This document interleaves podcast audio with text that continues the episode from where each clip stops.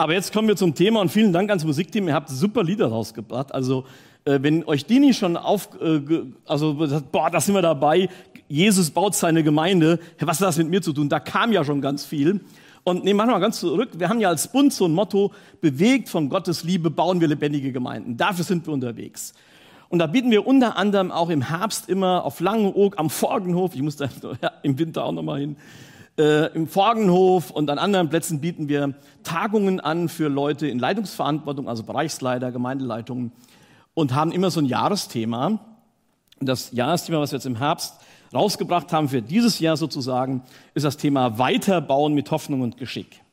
Warum? Weil wir glauben, durch dieses ganze Jahr zwanzig zwanzig folgende ist doch manches in Stocken geraten. Ja, da ist so manches eingefroren und und und Gemeinde lief so ein bisschen auch Sparflamme. Wir sind aber der tiefen Überzeugung, dass die Welt Gemeinde Jesu Christi braucht. Lebendige Gemeinden, also Gemeinden, in denen man spürt, dass Gott lebendig ist, dass Gott da ist. Und deshalb hatten wir dieses Thema Weiterbauen als Thema. Und dazu eben dieser Text, Jesus baut seine Gemeinde, ein Text aus Matthäus sechzehn. Wenn ihr eure Bibel dabei habt, ruhig aufschlagen. Ihr seht zwar den Text auch hier vorne, aber manchmal ist ja so das eigene Buch oder das eigene Smartphone mit der App auch nicht verkehrt. Matthäus sechzehn, die Verse dreizehn bis zwanzig. Und es geht mir heute Morgen so ein paar Schlüsselthemen zu diesem Thema aufzuzeigen und deutlich zu machen, das ist jetzt nicht, wo du was sagst, naja, Gemeindebau, gut, da gibt es einen Bundessekretär, das ist halt sein Job, ja, oder es gibt eine Gemeindeleitung. Nee, das hat was mit dir zu tun, weil Gott dich gebrauchen will. Also wird gefährlich heute Morgen, versprochen. Wir lesen uns den Text. Da heißt es, da kam Jesus in die Gegend von Caesarea Philippi und fragte seine Jünger und sprach, wer sagen die Leute, dass der Menschensohn sei? Sie sprachen, einige sagen, du seist Johannes der Täufer, andere, du seist Elia, wieder andere, du seist Jeremia oder einer der Propheten. Er fragte dann, wer sagt ihr, dass ich sei? Da antwortete Simon Petrus und sprach, du bist Christus des lebendigen Gottes Sohn. Und Jesus antwortete und sprach zu ihm, selig bist du Simon, Jonas Sohn, denn Fleisch und Blut haben dir das nicht offenbart, sondern mein Vater im Himmel. Und ich sage dir auch, du bist Petrus und auf diesen Felsen will ich meine Gemeinde bauen und die Pforten der Hölle sollen sie nicht überwältigen.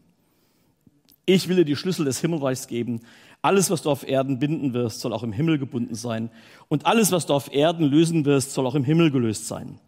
Da gebot er seinen Jüngern, niemanden zu sagen, dass er der Christus sei.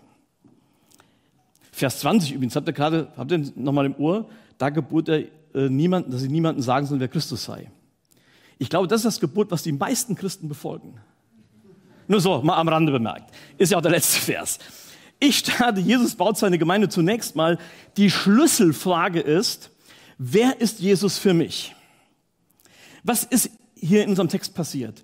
Jesus hat sich mit seinen Jüngern zurückgezogen ins israelische Hinterland, so ein bisschen nach Norden. Da waren die Pharisäer, Schriftgelehrten, also die, die bereits nach seinem Leben trachten, die den weghaben wollen, die waren da nicht so präsent. Ne? Das war so weit oben im Norden, weißt du, wer schon mal in Israel von euch war, also so ziemlich an der, an der Nordseite. Da zog er sich zurück und sammelte nochmal Kraft für den Weg, den er jetzt geht, weil er wird ab jetzt gezielt Richtung Jerusalem gehen, wo er sterben wird, wo er sein Leben lassen wird. Und das weiß Jesus. Und jetzt ist er da nochmal zusammen mit seinen Jüngern und er fragt dann, sagt mal Leute, wer sagen denn die Leute so, wer ich bin? Man könnte auch sagen, was ist denn bisher so rübergekommen von dem, was ich gepredigt habe, was ich getan habe? Was sagen die Leute? Er sagt, was sagen die Leute, dass ich, wer der Menschensohn ist, da kommen wir gleich nochmal zu. Und dann sagen die, ja, die Jünger kennen sich aus, die sagen, also manche sagen, du seist Johannes der Täufer.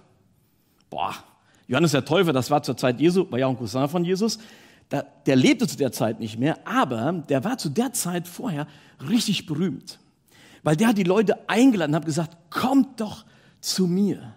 Der Arndt hat heute Morgen gesagt, hey, alle deine Sorgen, all das kannst du hier abladen. Und der hat die Leute eingeladen und hat gesagt, kommt zurück zu Gott. Seht doch, was er für euch hat und, und, und kehrt um. Wendet euch ihm zu, lebt mit diesem Gott. Und als Zeichen dafür konnten sie sich von ihm taufen lassen. Als Zeichen ihrer Umkehr, ihrer Hinwendung zu Gott. Und das, der Johannes war auch ein mutiger Typ. Das war einer, der auch den Politikern mal sagt, wo der Hammer hängt. Wünscht ihr euch das heute, so ein Johannes? Manchmal schon, ne? Also, der hat, gesagt, der hat dem König Herodes gesagt, dass er das nicht gut ist, und das hat ihn den Kopf gekostet. Also der lebte da nicht mehr, aber war noch richtig berühmt. Boah, eine große Person.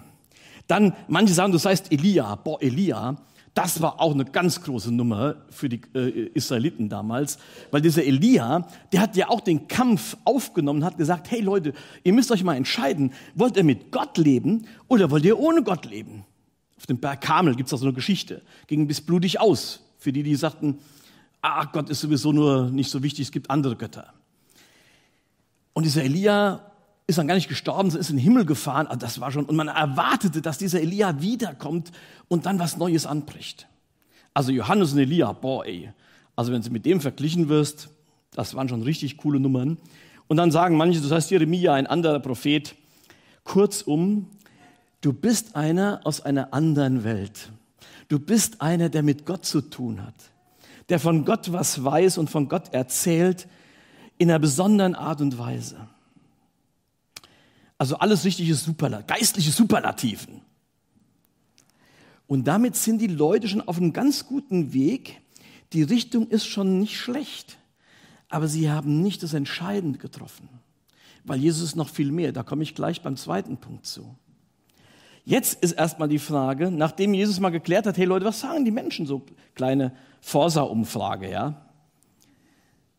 Was sagen eigentlich deine Nachbarn, wer Jesus ist? So als Religionslehrer, als, als guter Rabbi, jemand, der gute Sachen gesagt hat, da ist Jesus ja schon beliebt. Nächstenliebe und so, ne? Also, entscheidende Frage ist, wer ist Jesus für dich? Und was hat das mit meinem Thema zu tun? Ich glaube, wenn Jesus für dich wirklich die größte Liebe deines Lebens ist, und wenn du der tiefen Überzeugung bist, dass jeder Mensch auf dieser Welt, jeder Mensch in Darmstadt oder woher du auch immer kommst, jeder Mensch Jesus kennenlernen muss, entdecken muss, dass dieser Jesus am Kreuz für dich gestorben ist und dass er auferstanden ist und lebst, wenn das deine Überzeugung ist, dann musst du das doch anderen weiter sagen, willst du das doch anderen weiter sagen. Diese Stadt, diese Menschen, was wir eben gesungen haben und was da alles drinsteckt in diesem Lied, Hammer. Wer ist Jesus für dich? Wir singen so schnell vielleicht, mein Jesus, mein Retter, altes Lobpreislied schon mittlerweile, ja. Vielleicht, wenn du lieber das Moderne magst, Waymaker, Miracle Walker, Promise Keeper, was Jesus alles ist. Wer ist Jesus für dich? Das ist die Schlüsselfrage. Das ist die Schlüsselfrage. Wenn es darum geht, Jesus baut seine Gemeinde, was hat das mit dir zu tun? Jetzt ist die Frage, ja, wer ist denn jetzt Jesus eigentlich? Und da kommt die Schlüsselantwort. Petrus formuliert es, Petrus, der war ja so ein ganz mutiger Jünger, der hatte auch eine große Klappe, ja, und der hat immer mal einen rausgehauen und der sagt jetzt, du bist Christus des lebendigen Gottessohns. Und Jesus sagt, bingo Petrus, stimmt, du hast, äh, du hast es geschafft, Gratulation, das ist es. Und es sieht aus, als hätte Petrus Jesus verstanden. Und jetzt sage ich ganz ehrlich, jetzt habe ich so ein Bekenntnis hier rausgehauen und ihr sitzt hier noch so, als wäre der eben noch am Kaffeetisch gewesen. Ey, hallo, ist da irgendeine Begeisterung? Hallo Darmstadt, du bist Christus, du bist Christus des lebendigen Gottes Sohn. Mhm. Ja, das bekennen wir ja nun auch schon ein paar tausend Jahre, ja. Deshalb, das Problem ist, dass für uns ist das irgendwie so, ja, haben wir ja, singen wir ja auch gerne, ne? Wunderbarer König haben wir eben gesungen und so weiter. Aber ihr müsst euch mal überlegen, was der Petrus hier bekennt. Wenn Petrus sagt Christus, da sagt er nicht einfach Jesus Christus als sein Nachname, ne? Thomas Acker, Jesus Christus. Nein, Christus ist eine Würdebezeichnung und in diesem Wort Christus steckt so viel Hoffnung, so viel Erwartung, so viel Sehnsucht der Menschen damals. Und das müssen wir wiederentdecken. Weil was heißt eigentlich Christus? Das ist einfach übersetzt, heißt das der Gesalbte. Auf Hebräisch Mashiach. Und im Aramäischen hieß das dann Messias. Also nichts anderes bedeutet Christus, was im Alten Testament das heißt Messias. Und ein Messias wird erwartet. Da wird also einer erwartet, der die Menschen rettet, der wirklich befreit, der große Dinge in Bewegung bringt. Und auch aktuell neulich erst wieder in der Zeitung gelesen, auch, also in der nicht-christlichen Zeitung, Messias-Erwartungen. Ne? Also da kommt jemand, der was Großes ist. Und in der damaligen Zeit war das für die Menschen so, dass sie sagten, Gott hat versprochen. Gott hat versprochen, dass äh, was Neues passiert, dass er unsere Sehnsucht stillt, dass er uns Hoffnung gibt. Und das alles steckt in diesem Wort Messias. Manche hofften, dass die Römer rausgeworfen werden, weil sie waren Besatzungsmacht. Manche hofften, dass einfach bessere Regierende kommen, ja, ein neues Königreich aufgerichtet wird. Also mit jetzt, Thema Demokratie ist nicht unser Thema heute Morgen, ja, ähm, aber aber auf jeden Fall gute Herrscher. Und der zeigt, Gott steht zu seinem Wort, weil Gott hat das ja versprochen, dass dieser Messias kommt. Und jetzt sagt Petrus, er ist gekommen. Dieser von Gott gesandte und eingesetzte, gesalbte Retter, er ist gekommen. Er steht hier vor mir in Jesus Christus. Immer noch keine Begeisterung. Amen, Amen, genau, ja, das, das ist genau der Punkt. Und, und das, das war was Besonderes. Und jetzt ist ja noch so, da kam dieses Wort Menschensohn vor. Jesus fragt ja die Leute, wer, sagt, wer der Menschensohn ist. Und spannend ist, dass Jesus dieses Wort Menschensohn am häufigsten für sich benutzt. Warum? Ganz einfach, das Wort Menschensohn hütete ein wenig das Geheimnis um seine Person. Zum einen Menschensohn, jeder, ist, jeder Mann ist ein Sohn eines Menschen. Also außer da sitzt hier jemand, der sagt, also mich hat Zeus gezeugt. Aber dann müssten wir nachher vielleicht mal in aller Ruhe nochmal reden. Ja, also zunächst mal Menschensohn sagt einfach, das bist der Sohn eines Menschen, die irdische Wirklichkeit. Und in diesem Wort Menschensohn steckt sozusagen dieses wahre Mensch, dass dieses wirklich Mensch geworden ist, hineingekommen ist in diese Straßen, in diese Gassen, von denen wir eben gesungen haben, in diese Welt. Aber in Daniel sieben ist auch die Rede von einem wie ein Menschensohn. Und da ist die Rede von dem, der die Welt richten und zur Verantwortung ziehen wird. Und da verbanden sich auch Hoffnungen mit diesem Menschensohn, messianische Hoffnungen. Und so mit diesem Wort Menschensohn gelingt es Jesus, noch ein bisschen die, seine Verhaftung hinauszuzögern. Und das ist auch der Grund, weshalb er hier in Vers zwanzig sagt, sagt noch nicht allen, dass ich der Christus bin. Das gilt für uns heute nicht mehr. Wir dürfen das sagen. Ja, also so. Das ist, das ist immer ganz wichtig. Das steckt in diesem Wort Menschensohn, da ist ja so Geheimnis und auch drin, hey, war der Mensch und war der Gott. Wie kommt der Petrus da drauf? Und da sagt Jesus, hey Petrus, das hat dir nicht deine Klugheit gegeben, nicht weil du gut aufgepasst hast in den drei Jahren Jüngerschaftsschule mit mir, sondern das hat dir mein Vater im Himmel offenbart. Und wisst ihr, das wirklich zu begreifen, wer Jesus ist, dazu braucht es Wirkung des Heiligen Geistes. Und wir Christen, wir sitzen manchmal da und denken, ach, die gottlose Welt, keiner weiß so richtig, wer Jesus ist. Und wenn du das Gefühl hast, dein Nachbar, dein Arbeitskollege, dein Freund, Freundin, wer auch immer, sie müssten noch Jesus kennenlernen, dann bitte doch Gott, dass er sich ihnen offenbart. Und sag ihm dann vielleicht noch hinterher, und wenn du mich dabei gebrauchen willst, gib mir rechtzeitig Bescheid. Aber ich wäre offen dafür.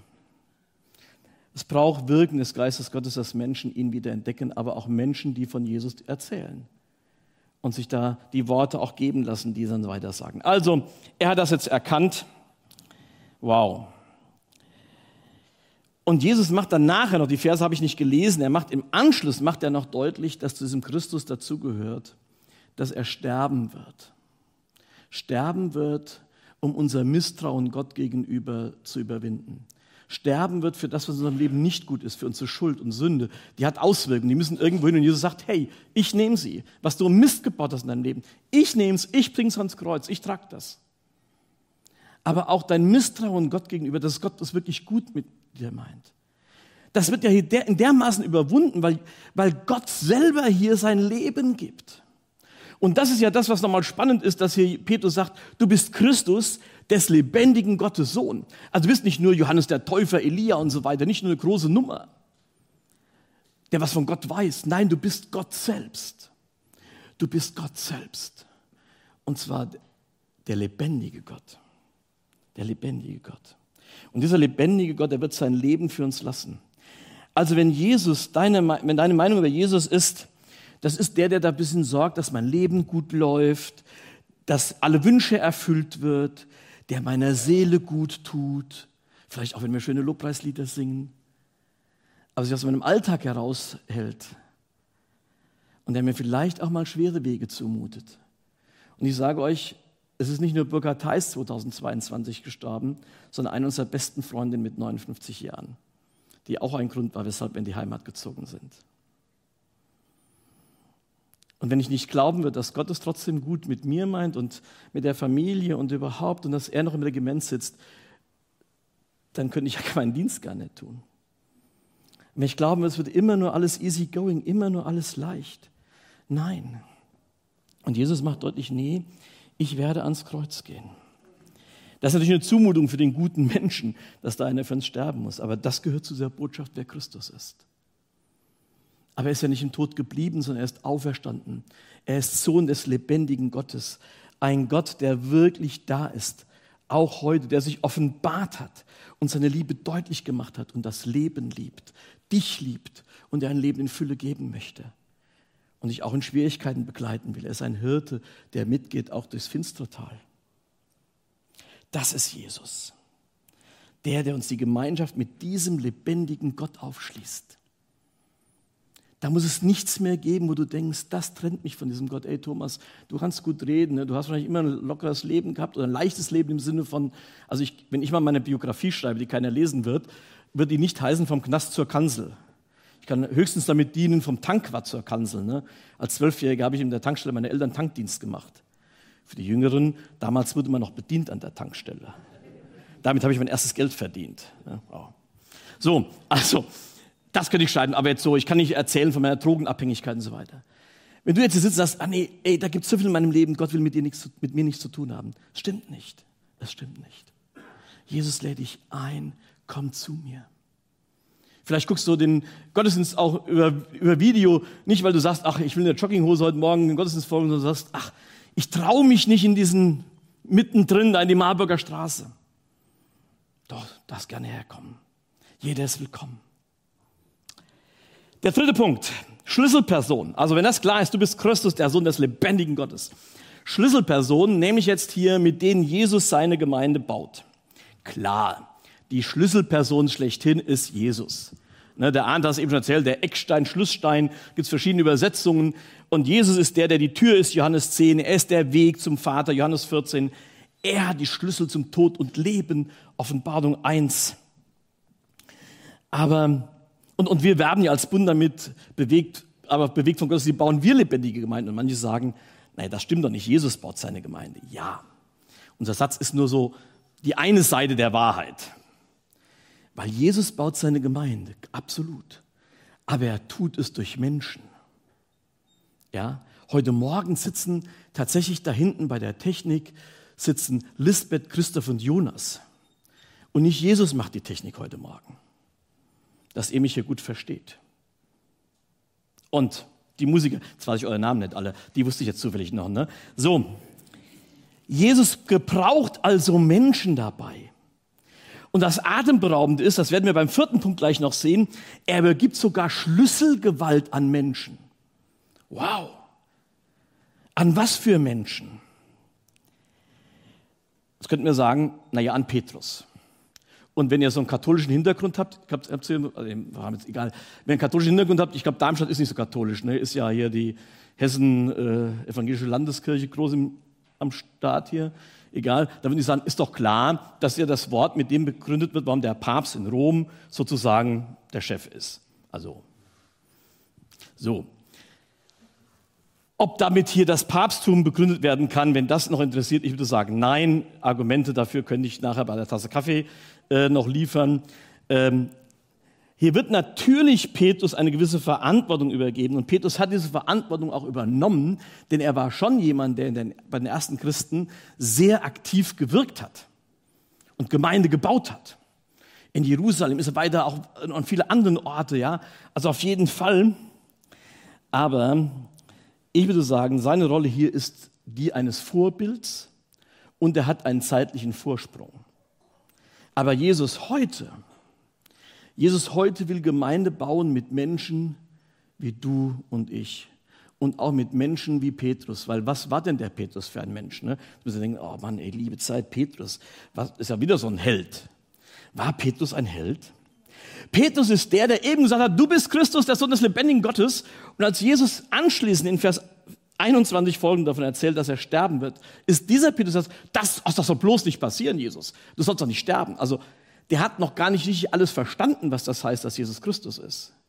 Und vielleicht sitzt du hier und sagst, ja, Jesus ist für mich das oder jenes, aber so theologisch, ich habe da noch Lücken. Ich war noch nicht auf der Kurzbibelschule Voragenhof, ich habe da noch Lücken. Überhaupt kein Problem. Du musst noch nicht alles verstanden haben. Petrus kriegt dann sogar gesagt, hey, geh weg von mir, Satan.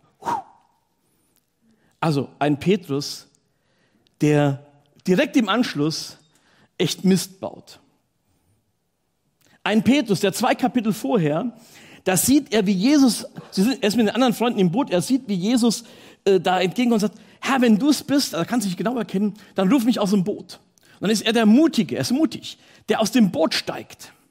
Und als er plötzlich merkt, äh, Moment mal, das ist ja gar keine Bühne hier und ich bin auch raus aus dem Boot, fängt der an zu sinken, dieser Petrus. Oh Mann, ey, was für einer, ne? Erst die große Klappe und dann, hey, der war mutig und hat eine Erfahrung mit Gott gemacht. Und zwar die Erfahrung, dass wenn du scheiterst, wenn du merkst, das kann ich nicht, und dann wie Petrus sagst, Herr, hilf mir, reicht Jesus dir die Hand und hilft dir. Das ist dieser Petrus. Mutig, und als er merkt, ich kann nicht alles, wendet er sich an Jesus. Und es ist dieser Petrus, der einige Kapitel später in einem dunklen Hof am Tag vor dann, was wir Karfreitag feiern, gefragt wird, warst du nicht auch mit diesem Jesus? Und er dreimal das verneint. Seinen Freund, seinen Herr, seinen Christus, der Sohn des lebendigen Gottes, dreimal verleugnet. Das wusste Jesus vorher. Und trotzdem kann Jesus mit diesem Petrus Gemeinde bauen. Weil dieser Petrus sich nicht wie Judas erhängt hat, sondern geweint hat über sein Versagen und auf die Frage von Jesus nachher, hast du mich eigentlich lieb? Sagen kann, du weißt es doch, Jesus, dass ich dich lieb habe. Mit solchen Menschen baut Jesus Gemeinde. Nicht mit fehlerlosen Menschen, sondern mit Menschen, die mit Gott etwas wagen, mit Menschen, die bekennen, auch wenn sie noch nicht alles verstehen, du bist Christus und du bist der lebendigen Gottes Sohn. Mit solchen Menschen baut Jesus Gemeinde, Menschen wie du und ich. Und er ist es eben, der Gemeinde baut. Und deshalb kann ich mich ihm auch anvertrauen, weil er mit mir das macht oder ich mit ihm. Wir kommen zum vierten Punkt. Jetzt kommt nämlich die Verheißung zum Schluss, der Schlüsseldienst. Ne? Schlüsselfrage, wer ist Jesus für dich? Schlüsselbekenntnis, Christus, Sohn des lebendigen Gottes. Schlüsselpersonen, Menschen wie du und ich. Und was ist denn jetzt unser Schlüsseldienst als Gemeinde? Vers achtzehn folgende sagt Jesus hier ja, also ich will Gemeinde bauen. Und dann sagt er, die Pforten der Hölle sollen sie nicht überwältigen. Ich finde das eine ganz starke Verheißung. Zunächst mal, Jesus sagt, ich baue meine Gemeinde. Das macht mich etwas gelassener in der Verantwortung auch für einen Bund von äh, fünfhundert F E Gs, ja, zu sagen, Herr, Jesus baut Gemeinde. Ich kann helfen, ich bin im Institut für Gemeindeentwicklung und Leiterschaft, aber es ist letztlich Jesus. Das kann ich dir zusagen, wo du Gemeinde baust, Jesus baut seine Gemeinde. Und Jesus macht deutlich, dieses Projekt hat richtig Zukunft. Ich weiß nicht, ob ihr mal so Projekte macht, ne, vielleicht so Renovierungen zu Hause, ne, oder was auch immer. Manche Projekte laufen ja, laufen nicht, gehen zu Ende. Und das hier ist ein Projekt, das ist ein Projekt, wo ich ja sagen kann, das wird es immer geben. Weil Jesus sagt, es wird Widerstände geben. Es gibt Christen, die werden verfolgt. Das haben wir in Deutschland nicht so. Aber ich kenne, ihr kennt bestimmt Open Doors in Kelkheim, ja, die viele untersuchen, wo Christen verfolgt werden. Weltweit werden Christen verfolgt. Millionen Christen. Und es passiert auch, dass eine Gemeinde mal aufhört. War ein, eine meiner Aufgaben letztes Jahr, äh, dass ich eine Gemeinde begleitet habe, sozusagen aufzuhören. Wir hatten schon ein Jahr keinen Gottesdienst mehr, das war total schmerzhaft für alle, habe ich auch nicht gerne gemacht, aber es war halt eben so. Was ich aber den Geschwistern dort gesagt habe, ist, wisst ihr, eure Gemeinde hört jetzt hier auf, aber damit ist das Reich Gottes noch nicht am Ende. Deshalb kann immer noch Gemeinde gebaut werden. Und das ist der Punkt, Wir haben eben in einem der Lieder äh, gesungen, äh, wenn wir dann, und alle Welt wird vor dir stehen. Das war bei äh, unserer Stadt.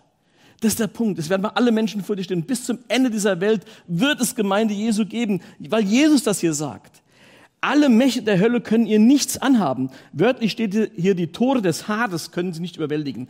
Also alle gottfeindlichen Mächte, alle lebensfeindlichen Mächte, denkbaren Mächte für Vergänglichkeit, Zerstörung, sie haben keine Chance. Eine Gemeinde kann kaputt gehen. Manchmal zerstören wir sogar selber die Gemeinde. Das ist ja auch so ein bisschen ein Job als Bundessekretär. Bei Konflikten kommt man auch vorbei. Ja, also nicht nur, aber auch. Ähm, aber Gemeinde Jesu wird trotzdem bleiben, weil Jesus bleibt. Und Gemeinde Jesu bleibt, ich sag mal so, nicht, weil man genug Parkplätze hat. Ja, oder ein schönes Gemeindehaus oder tolle Musik oder was auch immer. Sondern sie bleibt, weil Jesus das versprochen hat. Die Zukunft der Gemeinde ist sicher. Nicht wegen Petrus, nicht wegen dir, nicht wegen mir, sondern wegen Christus. Und weil sie Zukunft hat, lohnt es sich da, sich einzusetzen, und sie bietet Zugang. Und das ist jetzt wichtig. Es geht ja um Schlüsseldienst. Wir sind ein Zugang für Menschen, die zu Gott, die Gott suchen.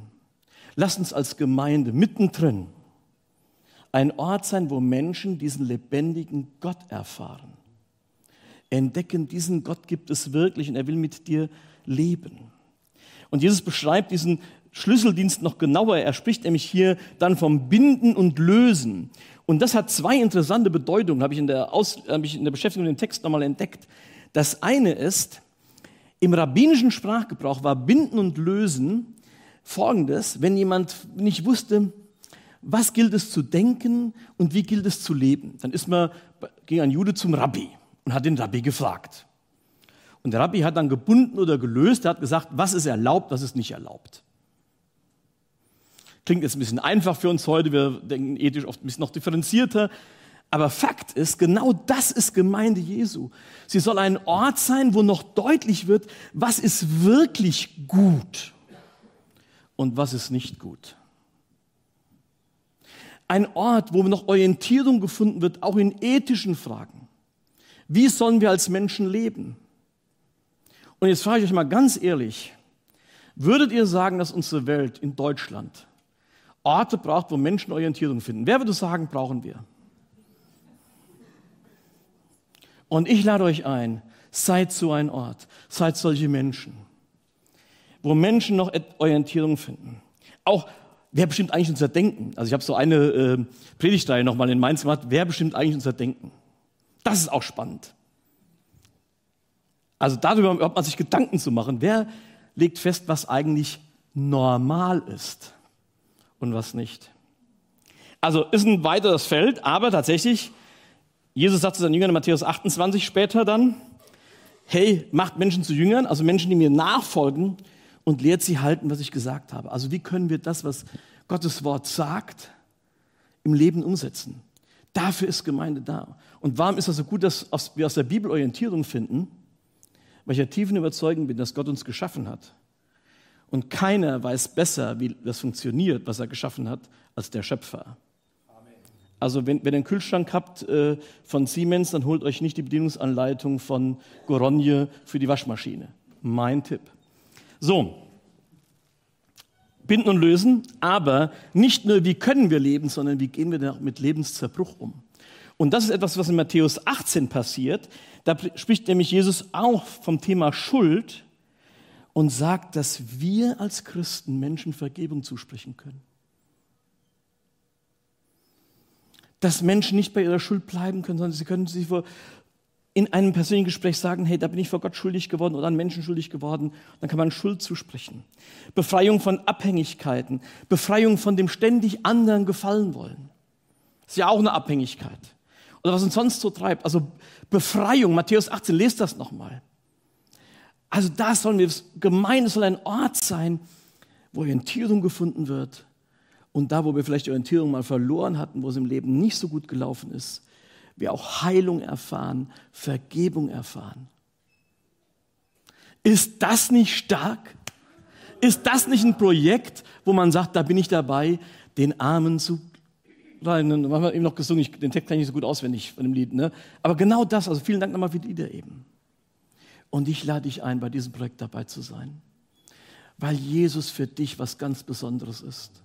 Und weil du heute Morgen hier rausgehst und sagst, das ist mir neu bewusst geworden, wer Jesus ist.